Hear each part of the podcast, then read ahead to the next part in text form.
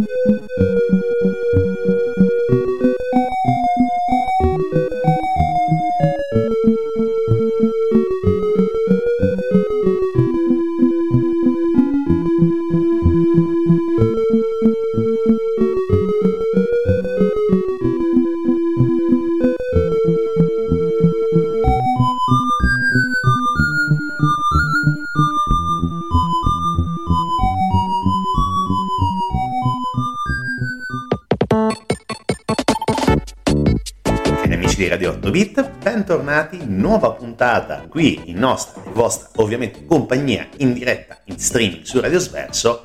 E oggi avete visto i nostri social raccontiamo la storia di uno dei giochi più particolari usciti per un paio di piattaforme di casa comoda, non solo ovviamente, però oggi ci concentriamo su Sleepwalker per Commodore 64 e Amiga CD32. Non entriamo nel merito dell'Amiga CD32, assolutamente no, ne parleremo prima o poi, magari anche di tutte le altre eh, magiche console, computer o cose simili usciti a cavallo tra anni 80 e 90, però oggi raccontiamo secondo me un grandissimo videogioco, molto poco conosciuto, però bello, bello da giocare, divertente e soprattutto molto particolare. Raccontiamo oggi la storia di due personaggi. Uno siamo noi, molto semplicemente, che è un simpatico cane, eh, nonostante sia ad, andatura bipede, ok, è un cane, eh, si chiama Ralph e dobbiamo aiutare Ralph nel aiutare il suo padrone Lee. Ed è un padrone piuttosto particolare perché il povero Lee, vestito di tutto punto con la sua camicia da notte da bravo bambino, eh, soffre di sonnambulismo e dobbiamo aiutarlo perché il nostro padroncino cercherà in tutti i modi di uccidersi in maniera molto spiritosa nel corso di una notte piuttosto movimentata perché come tutti, qua come tutti magari no, però come il eh, sentire comune o quello che vediamo di quello che accade ai sonnambuli, il nostro simpatico lì andrà in giro non per la sua casa, ma per tutta una città. E noi, da buoni eh, migliori amici del nostro padrone, dovremmo aiutarlo, dovremmo cercare di condurlo attraverso una serie di livelli e cercare poi alla fine di tutto il gioco riportarlo a casa a letto e farlo uh, finalmente riposare, se Dio vuole.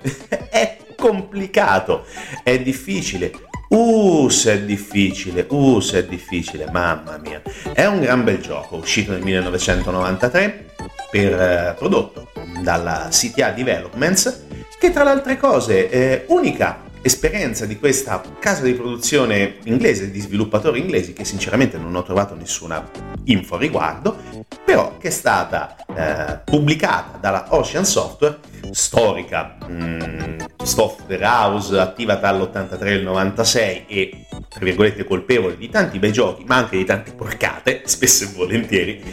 e che ha avuto un bel successo, è stata ben recensita, ben considerata, magari adesso è decisamente caduta nel dimenticatoio perché comunque parliamo di un gioco del 1993 ed è secondo me un gioco molto molto interessante perché se avete giocato con i classici degli anni 90 sicuramente vi ricorderà un certo gioco molto più famoso che si chiama Lemmings. Lemmings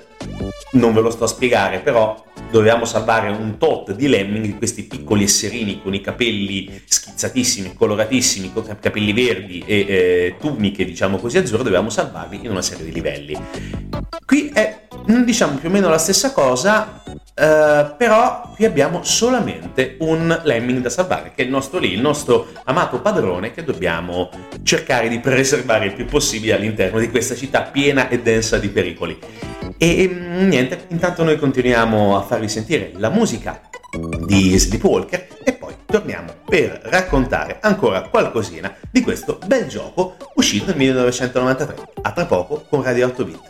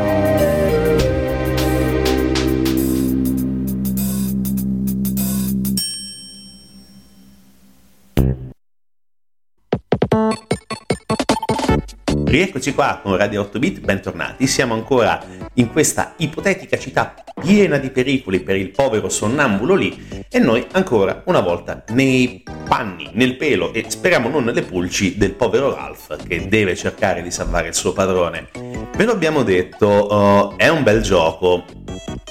è complicato, è difficile, a volte anche frustrante perché, per esempio, eh,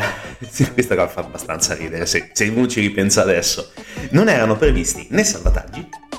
né sistemi di password per accedere a questo o quel livello. Dovevamo finire il gioco in una run unica, quindi qualcosa di veramente difficile, sembrava quasi un coin up. E devo ammetterlo, da ragazzino di 12-13 anni mamma mia quanto era frustrante questo gioco. Non che non fosse divertente da giocare, anzi no, spesso e volentieri le situazioni da, da risolvere erano al limite dell'assurdo, salvare Ralph eh, facendo una sorta di ponte noi come cane e lui che ci passava sopra eh, ci faceva probabilmente anche del male perché comunque le, le facce buffe di, di, Ralph erano piuttosto divertenti. C'era anche da dire che eh, salvare il padroncino, aiutare il padroncino mentre eh, camminava su un barile mentre noi arrancavamo sotto un, uh, uno strato di acqua all'interno delle fogne era divertente da vedere, però col senno di poi se ci rigiochiamo adesso, porca miseria, cioè, difficile, difficile, difficile, difficile. E ehm, poi dal punto di vista anche della, mm, della giocabilità il gioco era molto valido, è molto valido, perché comunque ti permette di eh, fare determinate cose, ma eh, soprattutto oh, ti permette di, eh, di, di, giocare in maniera logica, non eh, con scelte fuori dalla grazia di Dio e soprattutto con una certa mm, capa- dose, diciamo così, di successo, possibilità di successo meglio. Oggettivamente è un gioco che ancora oggi fa la sua porca figura. È, è divertente, anche se come abbiamo detto la difficoltà è piuttosto elevata. Il gioco, come abbiamo detto, ha avuto anche un discreto successo, è stato convertito per tanti, eh, tanti sistemi, come per esempio oh, ovviamente oltre il Commodore 64 e, e l'Amiga CD32, anche per eh, il eh, biscottone voluto di casa Commodore, ovvero l'Amiga 500, così come anche c'è stata una versione distinta per l'Amiga 1200, ma anche sono stati eh, fatti, diciamo così, delle evoluzioni per MS-DOS ai tempi, bei tempi, che erano tre dischi o uh, un CD, se non ricordo male, dovrei averlo da qualche parte, quello che avete visto sui nostri social è eh, il bel box, bellissimo box coloratissimo del Commodore 64. C'è stata anche una versione che è uguale, identica mm, nel concetto, però leggermente diversa per il Super Nintendo. Perché?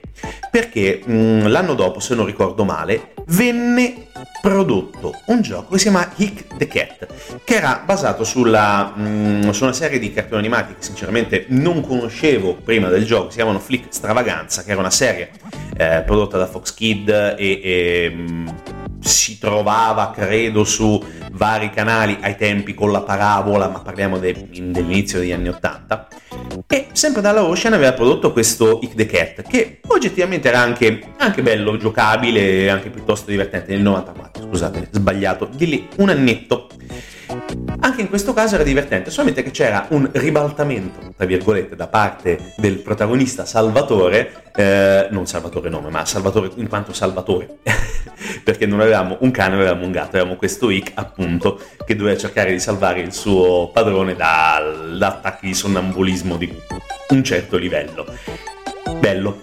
continuo a ribadirlo, bello, difficile, anche piuttosto coinvolgente ma anche con una bella storia, di cui racconteremo tra poco, perché, perché c'è stato anche un bel, diciamo così, una bella sottotrama, definiamola in questa maniera, una bella sottotrama che ha aiutato tante persone in difficoltà. Ne parliamo tra poco, sempre qui su Radio Sverso e con Radio 8B. A tra poco.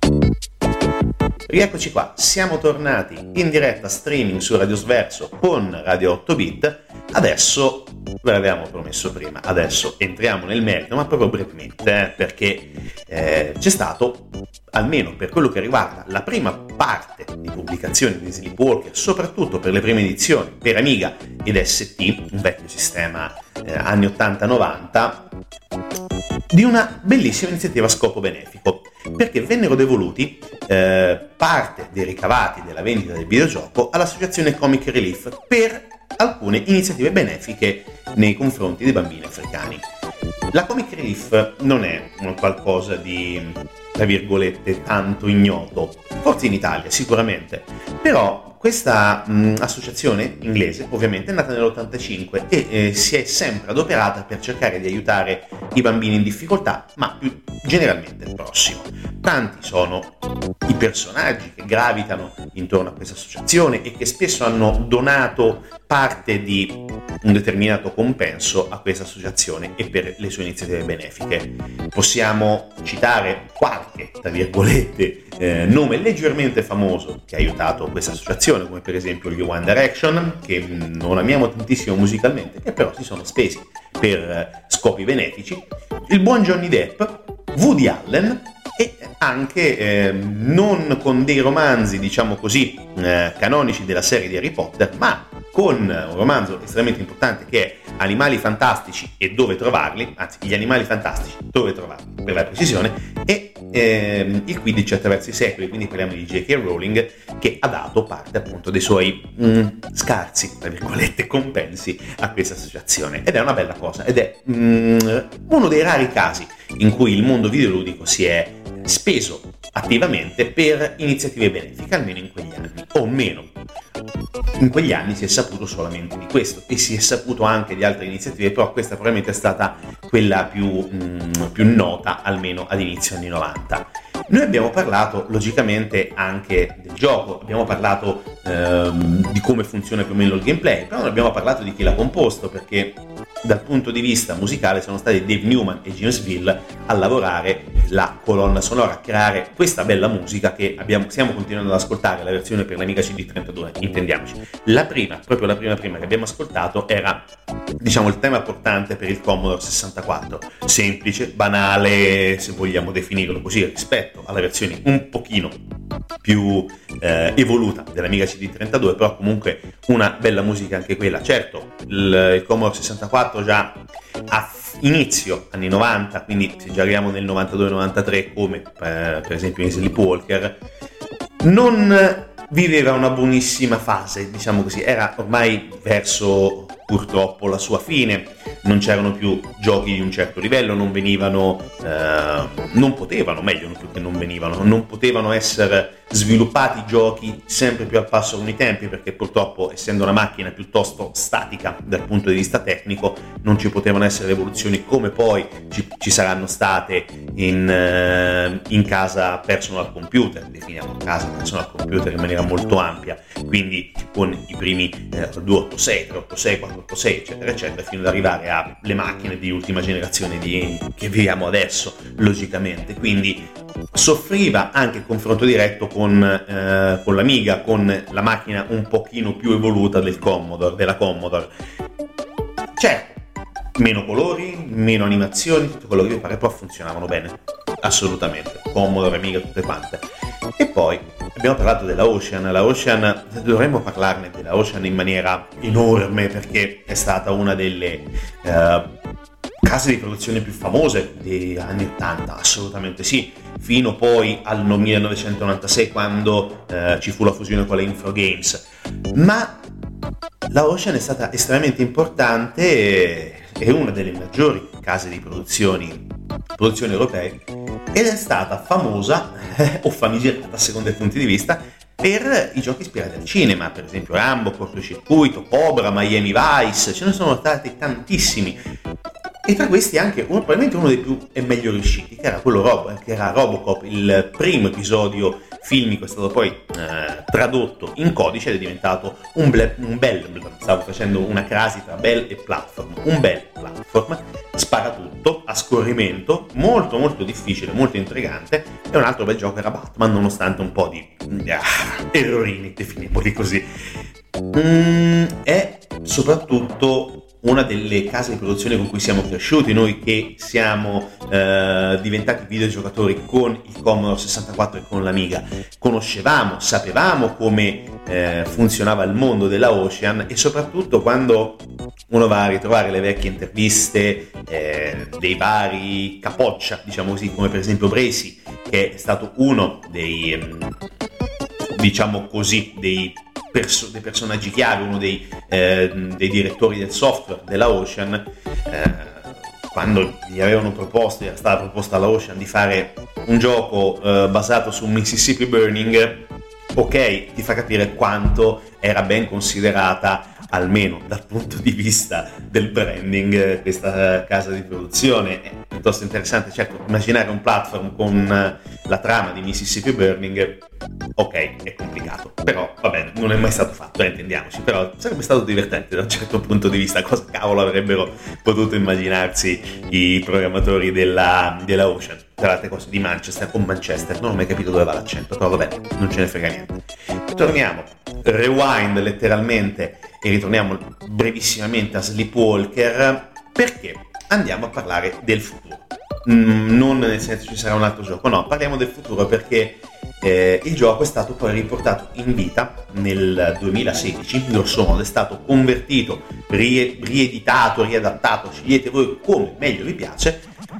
per le piattaforme eh, di personal computer moderne con eh, l'opera di una casa di produzione, di un'editrice che si chiama Zigurat, che ha riconvertito, diciamo così,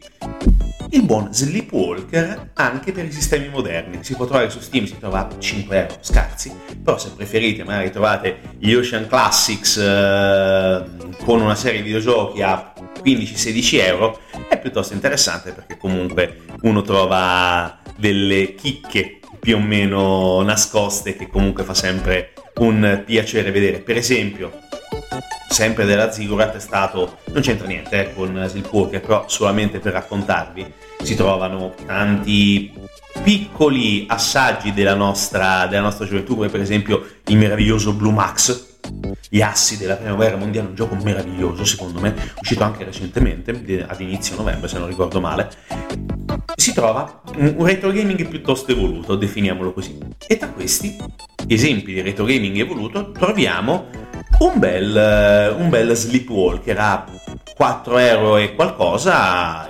secondo me ne vale veramente la pena perché ancora oggi il fascino di questo gioco è davvero intrigante, davvero davvero intrigante. Noi adesso chiudiamo questa puntata dedicata al piccolo sonnambulo lì e al suo amico in, uh, a quattro zampe, in questo caso due, il buon Ralph, il buon cane Ralph che cercherà di salvare il suo padrone dalle insidie del sonnambulismo. Noi vi diamo appuntamento alla prossima settimana, sempre con Radio 8 Bit e sempre su Radio Sverso. Giocate responsabilmente e cercate anche di dormire responsabilmente perché se no fate la fine di lì mm, non sarebbe benissimo. Sperando che voi abbiate un cane e che si chiami incidentalmente Ralph. Alla prossima settimana!